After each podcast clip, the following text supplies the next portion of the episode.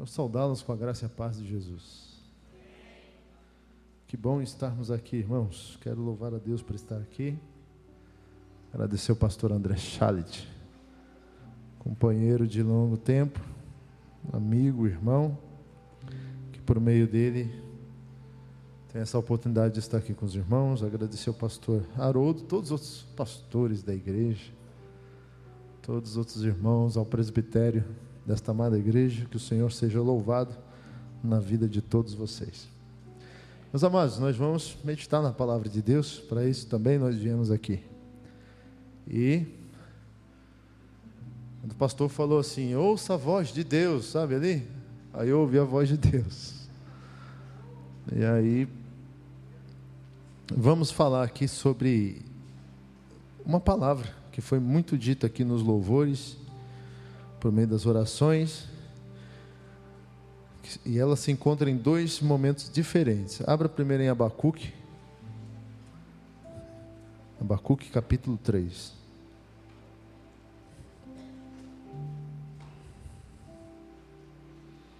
Abacuque capítulo 3.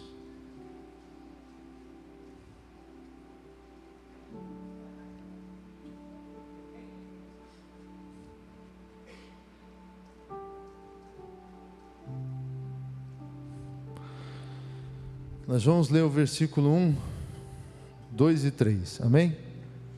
O Senhor nos diz: Oração do profeta Abacuque sobre a forma de canto.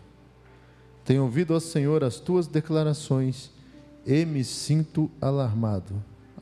A palavra é essa: Aviva a tua obra, ó Senhor, no decorrer dos anos se talvez tiver uma Bíblia aí que está traduzida no meio, legal.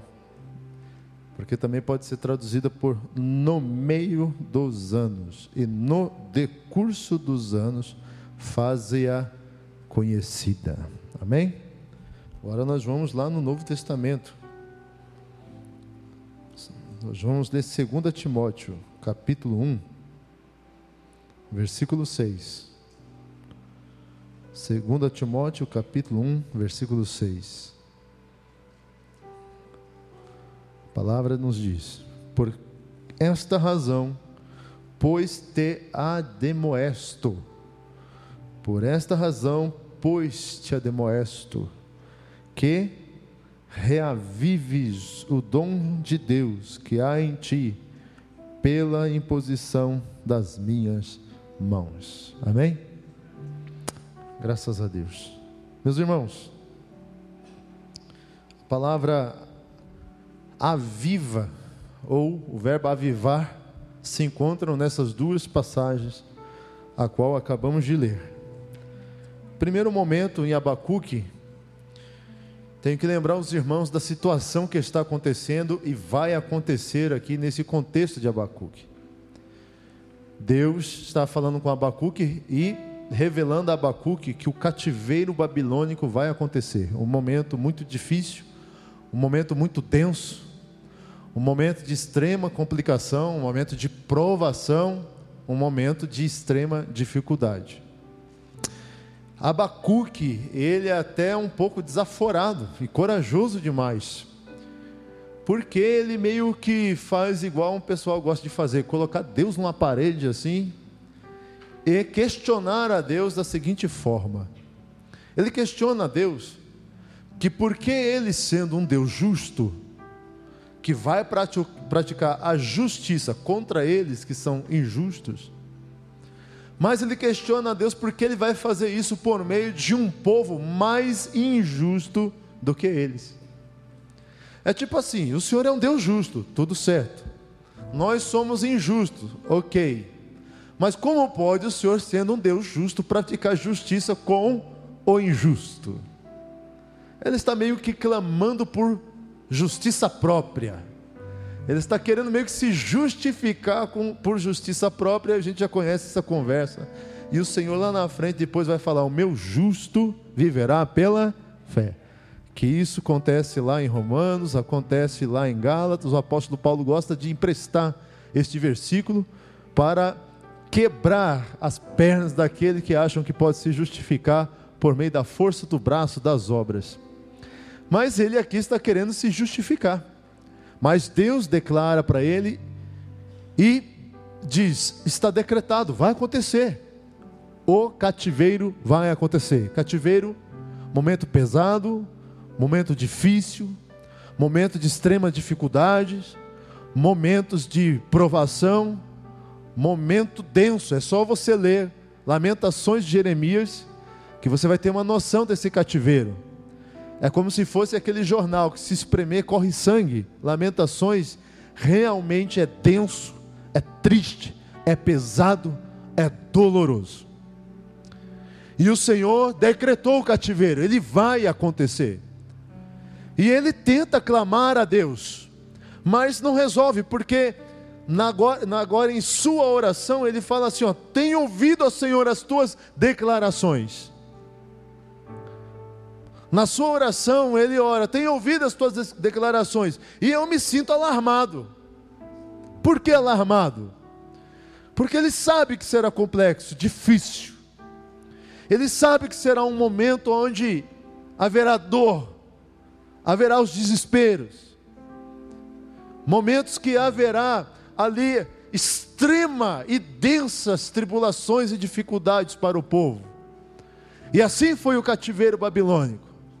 Foi melhor para aqueles que foram para a Babilônia, não foram todos que foram para a Babilônia, alguns foram os principais. O restante do povo ficou lá. E o cativeiro babilônico esmagou aquele povo. E ele sabia disso que estava para acontecer. Mas convencido que não tem outro jeito, não tem outra forma, então ele se entrega. Tanto é que mais à frente nós vamos ver a declaração dele que se entregou. Quando ele fala que ainda que não haja ovelha no curral, ainda que o fruto da oliveira minta, e ele faz toda aquela fraseologia bonita, poética e linda, é aquele homem que se entregou, não tem para onde correr, então vou é continuar louvando ao Senhor. Porque não tem para onde correr. Mas esta palavra que ele está usando aqui, aviva, tem um modo chamado piel no hebraico, que é um modo intensivo. Modo intensivo. O que, que ele está fazendo aqui? Esta palavra viva é uma palavra que seria até melhor traduzida por anima-me. Nos anima, Senhor. É intensivo. É um clamor intensivo. Tem um modo aqui de intensidade no verbo. Mas aqui a ideia é: então, Senhor, nos anima. Então, Senhor, nos encoraja. Mas a palavra usada aqui é uma palavra de um pedido de uma ação externa, uma intervenção externa, uma intervenção para fazer algo que eles não teriam força e capacidade para fazer ou vencer. Então ele está clamando a Deus por uma ação exterior, externa à natureza deles. Quando ele diz: Anima-nos, Senhor, nos dá força, Senhor, nos encoraja. Nos dá uma ação, nos faz uma ação, age em nós, Senhor, para que nós podemos ou possamos conseguir atravessar por esse momento, por essa dificuldade extrema, dolorida, complicada, que o Senhor vai permitir chegar. Que o Senhor não vai nos livrar. Que o Senhor não vai enviar os anjos como outrora o Senhor enviou em outros momentos e destruir os nossos inimigos e pôs eles para correr. Então nos anima, Senhor nos anima, porque dessa vez o Senhor já declarou que não vai acontecer como aconteceu lá nos dias de Moisés e nem nos dias de Josué. Então nos anima, Senhor, porque o Senhor declarou que isso vai acontecer e não vai se passar. Então, venha sobre nós com uma ação poderosa, sobrenatural e nos anima, Deus. Escute o que eu vou te dizer. Hoje é noite de clamar nesta mesma oração. Sabe por quê? Porque nem tudo Deus vai poupar. Nem de tudo Deus vai te poupar. Nem de todas as tribulações Ele te poupará. nem de todas as dificuldades Ele te poupará, nem de todas as provações Ele te poupará mas sabe qual é o posicionamento e a atitude que ele quer ver de um servo dele? É este aqui: Senhor, já que o Senhor me permitiu passar, ou vai nos permitir passar, então Deus, anima, anima para que nós possamos passar por isso, anima o teu povo para que possamos suportar, me anima, Deus, para que eu não venha fracassar, mas que eu venha passar por isso, te dando glória, te louvando, te exaltando, ainda que falte, ainda que não aconteça aconteça, ainda que a porta não se abra, ainda que as coisas não aconteçam do jeito que eu estou aqui clamando, pedindo, anima-me, Senhor. Quantas pessoas desanimadas? Quantas pessoas sem ânimo? Quantas pessoas parando ao meio do caminho porque está faltando combustível no tanque, chamado ânimo? Já não tem forças, já não tem graça, já não tem fé, já não tem ânimo mesmo, ânimo. Estou desanimado, por quê? Estou passando pela prova, estou passando pela tribulação, as coisas estão difíceis, eu não estou encontrando ânimo, então é hoje a noite de você clamar: anima-me, me dá ânimo, me faz animado. Você conhece o que é a natureza inanimada? E você conhece o que é a natureza animada. O anima é, me faz animado, me dá esta natureza animada, me faça se mexer, se mover, se locomover, me faça agir, me faça se expressar, me faça andar, Senhor, eu não quero parar. Quem está entendendo? Deus hoje está aqui para te ouvir dizer: anima-me, Senhor. E é com intensidade que ele está clamando. Aqui um modo piel no hebraico. Intensidade do clamor. Tem hora, irmão, que Deus está querendo nos ver intensos na presença dEle. Tem hora que Deus está querendo ver a tua intensidade no clamor, na oração, no chorar tem hora, irmão, que é deixar para trás esse negócio que você passa no olho, irmã, esse negócio que você passa nas faces para ficar mais rosadinha. Tem hora que Deus quer que você esqueça isso. É hora que Ele quer te ver todo borrocada, mas clamando para ser animados. Amém. Deus não está procurando saber se você está, inclusive, achando bom ou ruim. Ele está querendo ver posicionamento. Ele quer ver posicionamento. Porque eu falei, o André conhece, Deus me deu a oportunidade de ser diretor de um seminário teológico há 16 anos, 19 anos juntando tudo, professor de várias matérias teológicas. E me deu a a oportunidade de estudar bem a fundo as línguas originais do hebraico e do grego. Aqui nessa tradução, ficaria bem melhor se fosse aquilo que eu disse no começo: aviva a tua obra no meio dos anos. E no decorrer, no meio por quê? Porque aqui demonstra uma oração de um homem muito inteligente na oração. Por quê?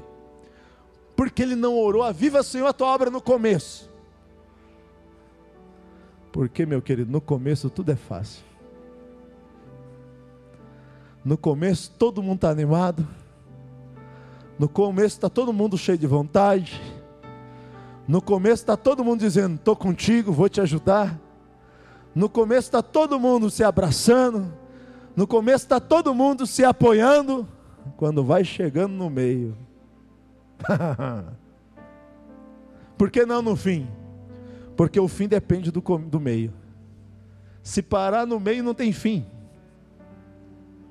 O fim depende da continuação, justamente nesse meio em que você se encontra. Agora a pergunta hoje para você é: qual é o meio que você se encontra? Em que meio você está? Pastor, eu estou no meio de uma briga entre meu marido e meu filho. Pastor, eu estou no meio de uma crise. Pastor, eu estou no meio de uma tribulação, de uma prova. Pastor, eu estou no meio de um vale da decisão. Eu tenho que falar um sim e um não, eu não sei o que eu falo. Pastor, eu não sei que decisão tomar. Eu estou no meio, esse meio está acabando comigo. E é nesse meio que o Senhor precisa te visitar. Para que você possa ir até o fim. Sabe por quê? Porque Deus tem negócio com aqueles que vão até o fim. Deus disse para Daniel: vai até o fim. Deus não é com aqueles. Em, em, em Hebreus também, nós não somos daqueles que retrocedem. Deus tem negócio com aqueles que vão até o. Curiosamente, o Senhor Jesus nos evangelhos obriga, obriga, obriga. Tem outras palavras e traduções, compele. Obriga os seus discípulos a subir no barco sem ele. Os discípulos acham ruim. Senhor, vem conosco. Não, quando a Bíblia diz que Jesus compeliu os seus discípulos a subir no barco e seguir caminho sem ele, é porque houve resistência. Compeliu, obrigou, é porque houve resistência. A própria verba, a própria palavra já me mostra que houve resistência. Compeliu, obrigou, é porque Pedro com certeza, não, Senhor, nós não vamos sentir. Com certeza, João, não, nós não vamos sair daqui sem o Senhor, não. Aí Jesus obrigou, compeliu, forçou, seguir o caminho sem ele. E Jesus subiu ao monte para orar. Resumindo a conversa, sabe o que aconteceu no meio do caminho? na metade, está lá escrito, na metade do caminho, no meio do caminho, sabe o que aconteceu? Tempestade. Porque justo no meio, né? No começo a gente já para e volta para trás. No final a gente já está meio que animado porque está chegando, vamos fazer um esforço a mais. Mas no meio, meio é crítico. Você olha para trás, você vê o tanto que você já fez. Olha para frente, ainda tem o mesmo tanto para fazer, você pode desanimar. Porque você sabe o tanto que já fez e o tanto que ainda vai ter que fazer, que é o mesmo do tanto que você já fez. Aí você pode desanimar. Se tivesse no começo, vamos parar logo, volta. Se tivesse no fim, vamos se esforçar um pouco mais. Tá? No meio é o lugar que a gente constantemente se desanima. No meio do processo, no meio da situação, está quase lá, mas não está. Estou quase chegando, mas não. Falta metade. Você sabe o tanto que você já fez para alcançar e vê o tanto ainda que falta para chegar. No meio do caminho, a Bíblia diz que o vento lhes era contrário. Agora pensa, se o vento era contrário, então é porque eles estão remando para frente e o vento estão lhes empurrando para. Talvez você está nesse meio. tudo está te empurrando para, para trás. Tudo contrário, não é? Você está se esforçando para ir para frente e o vento lhe empurrando para trás. Você arruma forças de continuar, mas parece que tudo só te empurra para trás. E você vai se desanimar. Mas hoje o clamor desta vigília é: anima-me, Senhor. Você está quase chegando lá, mas as coisas estão contrárias. O vento era contrário, então o esforço aumenta de ir para frente e o vento empurrando para trás. Talvez você está neste meio, irmão, que você se encontra em um momento da sua vida que as coisas, em vez de colaborar, só te atrapalham e te empurram para trás. Você, você avança dois passos e parece que o negócio volta três. Mas ouça uma palavra de Deus para você aqui nesta noite: não desanime, o Senhor está aqui para te animar e, com, e prossiga, vai até o fim, porque lá na frente está a tua vitória. Olha para o teu irmão que está ao teu lado e fala: se anime. Clame nesta noite. Me anima, Senhor.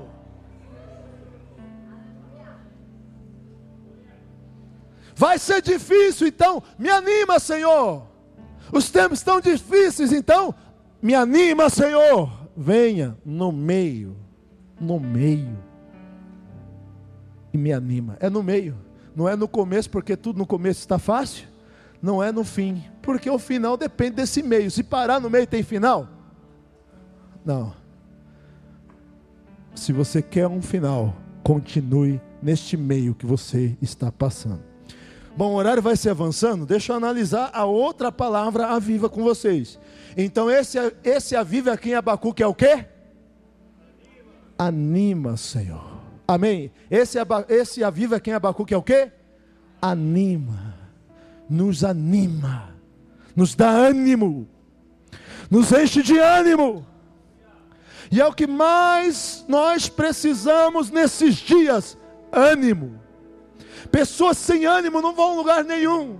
Pessoas sem ânimo não têm combustível para sonhar, para desejar, para prosperar, para seguir, para alcançar.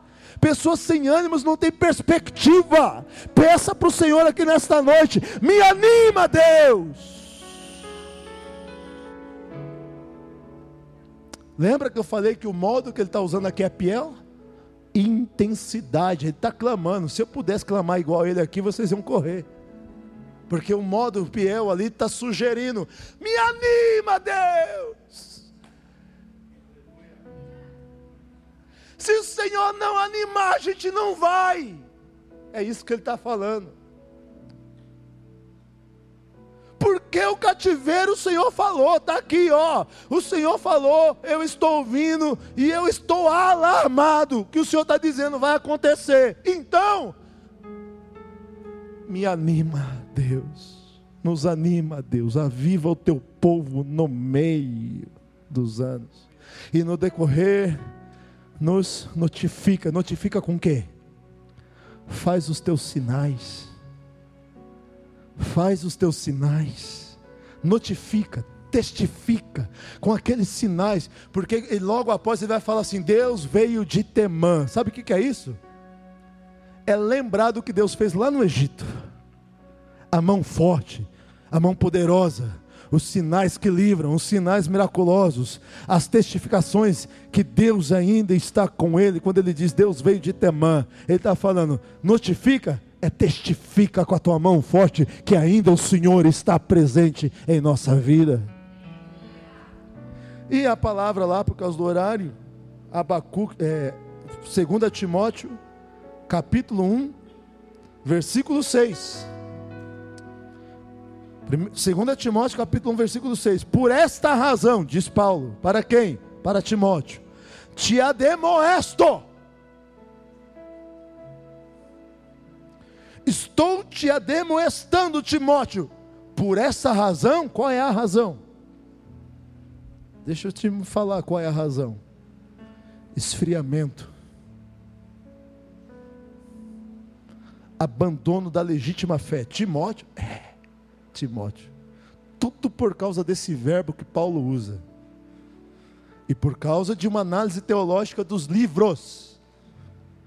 Você não parou para pensar, não? São dois livros para uma pessoa chamada Timóteo. O que está acontecendo?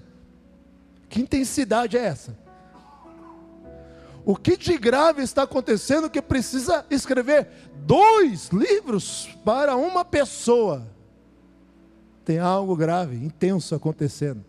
E o verbo demonstra isso, principalmente na concepção original grega do que Paulo usa aqui nesta palavra, nesse verbo, avivar. Ele, Paulo, está usando uma palavra que é como se fosse assim: vocês gostam de churrasco aqui, sim ou não? Mas eu estou sabendo que vocês não gostam de churrasco com Coca-Cola. Você só bebe suco e sem açúcar ainda. Estou sabendo. Lá no churrasco, de vez em quando, o que, que a gente faz?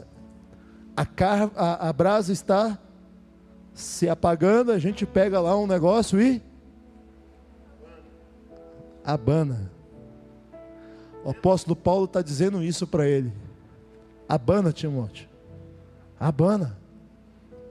Em outras palavras, está apagando.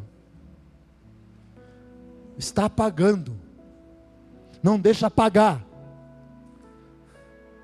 Em outras palavras, torna a acender a chama. Eu não estou te simplesmente recomendando, eu estou te ademoestando. Torna a acender, Timóteo. Agora, por estas razões, por esta razão, que razão? A falsa doutrina estava dentro da igreja, falsos mestres dentro da igreja. Timóteo era pastor de Éfeso. Olha lá para a igreja de Éfeso nas sete cartas das igrejas. Você vai ver que combina o que está acontecendo lá com o que Paulo está ensinando para Timóteo, o posicionamento de Timóteo. Timóteo está sendo levado, sim, está sendo levado pelas coisas que estão acontecendo e ele está, ó, naufragando. E o apóstolo Paulo está dizendo para ele: por esta razão eu te demoesto, torna acender, Timóteo. Torna a acender o que? O dom que há em ti, que foi dado por imposição de mão por mim. E não é só isso, em outro momento o apóstolo Paulo tem que ressignificar a fé de Timóteo, como que quem dissesse assim, ó, não é essa fé que você tem que ter. Sabe qual é a fé que você tem que ter?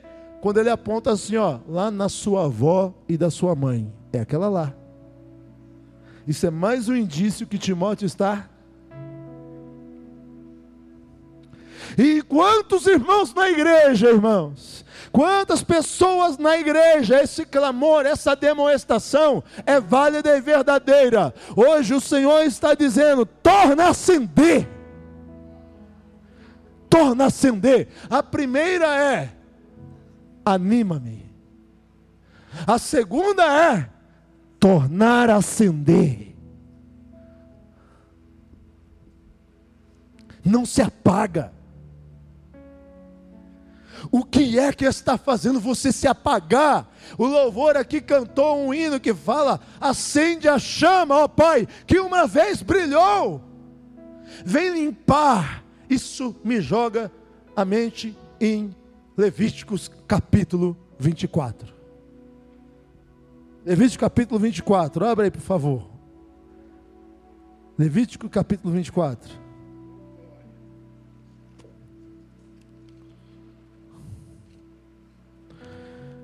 Levítico capítulo 24, versículo 1 em diante está escrito assim: ó, Disse o Senhor a Moisés: Ordena aos filhos de Israel que tragam azeite puro de oliveira batido para o candelabro, para que haja o quê? Para que haja o quê? Não, mano, tá muito fraco. Lâmpadas acesas, o quê? Pode apagar? Não. O louvor cantou: Acende a chama, ó Pai, que uma vez brilhou,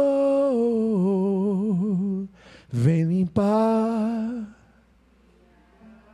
resplandecer o primeiro amor. Este hino está falando de coisa aqui. Por quê? Irmãos, o Velho Testamento revela em Adão que nós perdemos a presença de Deus. Por causa do pecado aquela presença que ele tinha na variação do dia, onde ele ouvia a voz de Deus presente. A voz de Deus presente era o Senhor ali presente. Aquela comunhão da presença de Deus ele perdeu por causa do pecado e foi banido. Adão não fez nada para recuperar a presença de Deus. Foi o próprio Deus que criou o meio e o modus operandi para a presença dele voltar. O homem não fez nada para isso. Nós não fazemos nada e não fizemos nada para a presença de Deus voltar. Foi Deus que criou o modus de como a presença dele iria voltar, ok? Adão perdeu. Dentro dessa revelação progressiva da presença de Deus voltando, daqui a pouco nós vamos ver Deus se revelar aonde? Nos altos dos montes, das montanhas. Como, uma, como que por figura demonstrando assim: eu não posso ficar perto do pecador, porque o pecador morre diante da minha santidade, da minha presença. Então Deus, três vezes santo, se manifesta por figura lá no alto dos montes. E ainda quando ele chama alguém em especial para ir lá na presença, esta pessoa é justamente preparada para isso. E ao povo ele diz: fica longe do monte, se santifica e ora e nem toca, porque senão vocês morrem. Por figura, o pecador morre diante do Deus três vezes santo. E como isso vai ser resolvido?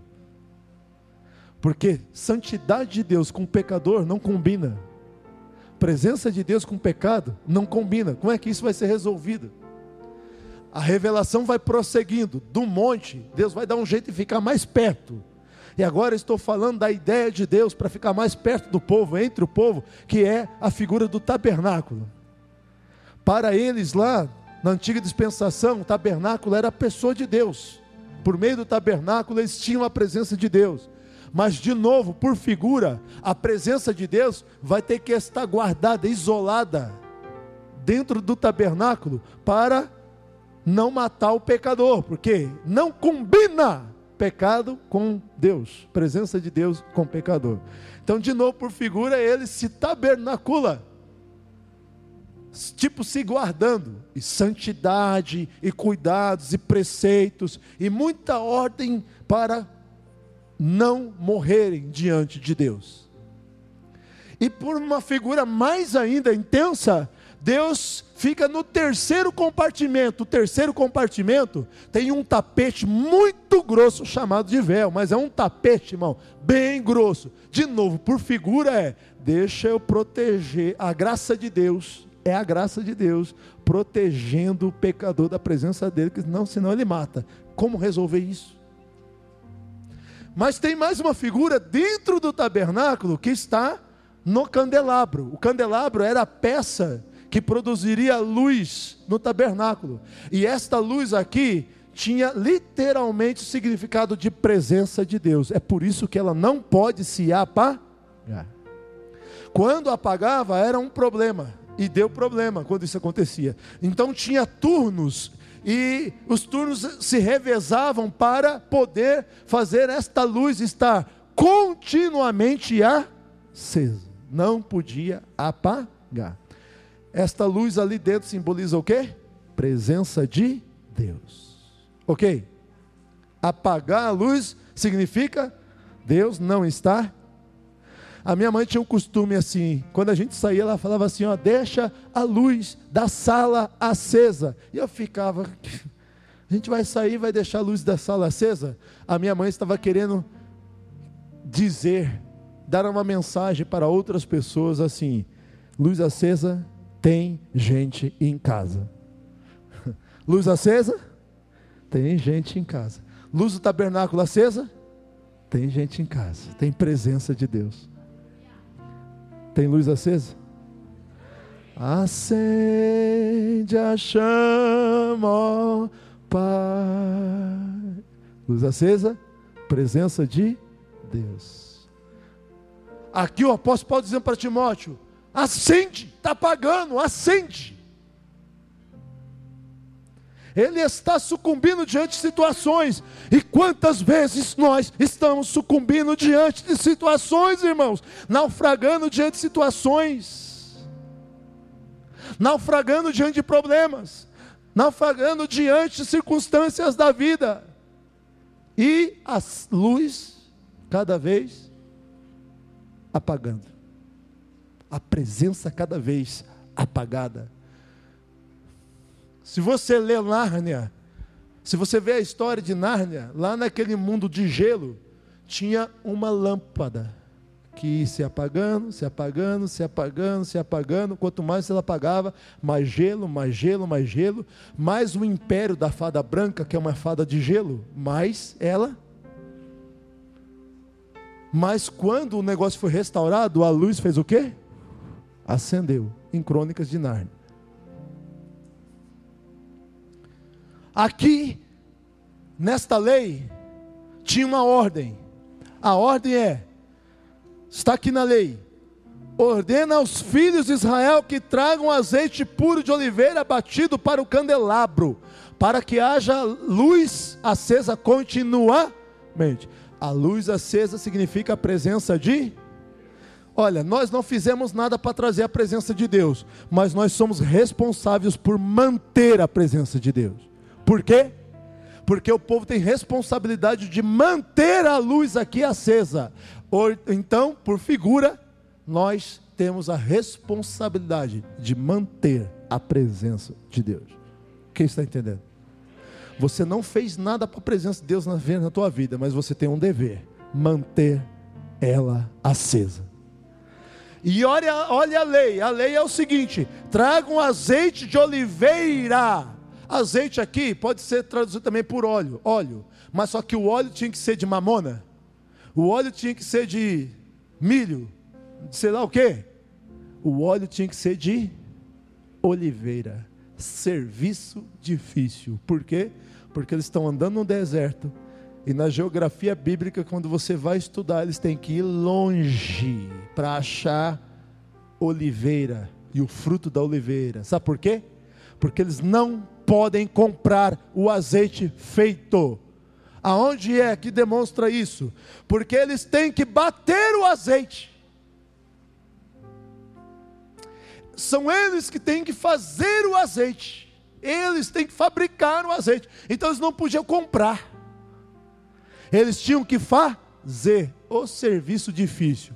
E isso nos mostra boas coisas. Sabe por quê? Porque quem achar que manter a presença de Deus na vida é coisa fácil, ainda não entendeu. Se você achar que manter Deus na sua vida vai ser fácil, está enganado. Se você ainda acha que ter a presença de Deus brilhando, ardendo na sua vida é coisa fácil, você não entendeu nada. É difícil, mas ainda assim a responsabilidade é sua. Nunca foi fácil manter a presença de Deus.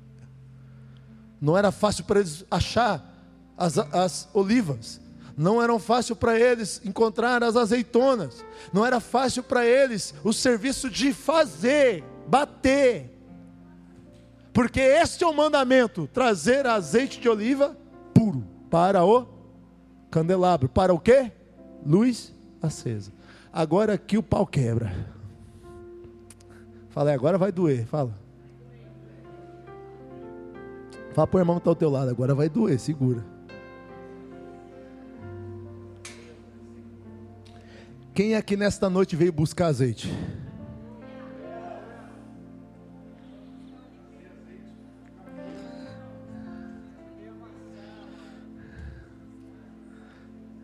Vou dar mais uma chance.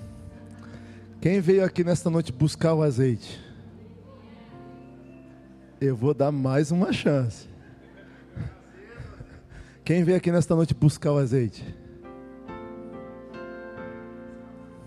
Está errado. Você não entendeu. Qual é o mandamento? Você tem que trazer o azeite. Essa concepção errada nos distancia da vontade de Deus. Porque o mandamento é: diga ao povo de Israel que eles Traga o azeite batido de casa, irmão, é de casa.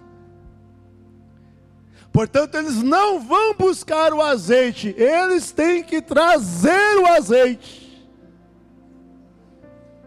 Você hoje não veio buscar o azeite, irmão, era para você estar trazendo o azeite. Era para você estar fazendo esse serviço em casa, dentro de casa. Era para você estar lá batendo azeite, orando, jejuando, consagrando, santificando, louvando. Era para você fazer o serviço de casa. Aí você traz o azeite e aqui não falta lâmpada acesa.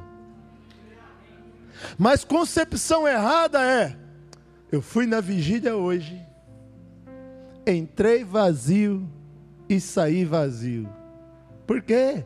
Porque a pregação não foi boa, o pastor não foi bom, a palavra não foi boa, o louvor não foi bom.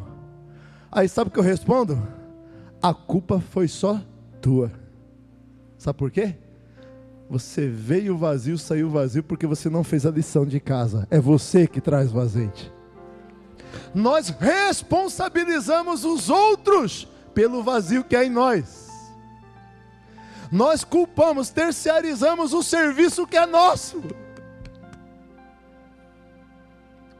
Ah, eu vou buscar o azeite. Era para você trazer. Era para você vir com a lâmpada cheia. Era para você vir com um pote cheio. Era para você vir, irmão, cheio, abundante, porque o teu serviço é trazer para que haja presença de Deus constante no nosso meio. Se você fizer a tua parte, nunca lhe faltará azeite.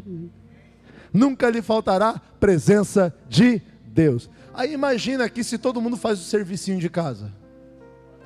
Adorou em casa, louvou em casa, jejuou, consagrou, santificou, foi cristão, foi verdadeiro, foi prudente, serviu a Cristo. Todo mundo fez a sua liçãozinha dentro de casa, né? Aí imagina todo mundo vindo para a igreja com isso. Ai, irmão, é só acender o fósforo. É só riscar o fósforo. Sim ou não? Então fala para o teu irmão aí para você nunca mais. Esqueça de mim para sempre, mas não esqueça disso, nunca mais. Fala teu irmão, o teu serviço é trazer azeite de casa. E sabe o que significa serviço? Culto. Tanto é que a Bíblia em inglês preferiu traduzir culto como serviço. O culto do povo era fazer esse serviço. O serviço do povo era culto. Faça o teu culto. Faça o teu culto. E você vai ver que não faltará azeite sobre a tua vida. Amém? Nunca mais você vai ter a sensação de entrar vazio e sair vazio. Sabe por quê? Porque você vai fazer o seu dever e a sua parte. Então, o primeiro verbo lá de Abacuque é anima-nos. Nos anima. Nos dá ânimo. E é uma ação externa, é uma ação de Deus. É uma ação de Deus em nós. Então, Deus, venha em mim, age em mim, me dando ânimo. A demonstração de Paulo para Timóteo acende, não deixa apagar. Contrário, faz desta chama se avivar, abana, vento do Espírito. Fala, vem, vem, vento do Espírito, abana em mim, para esse fogo pegar. Amém, irmãos?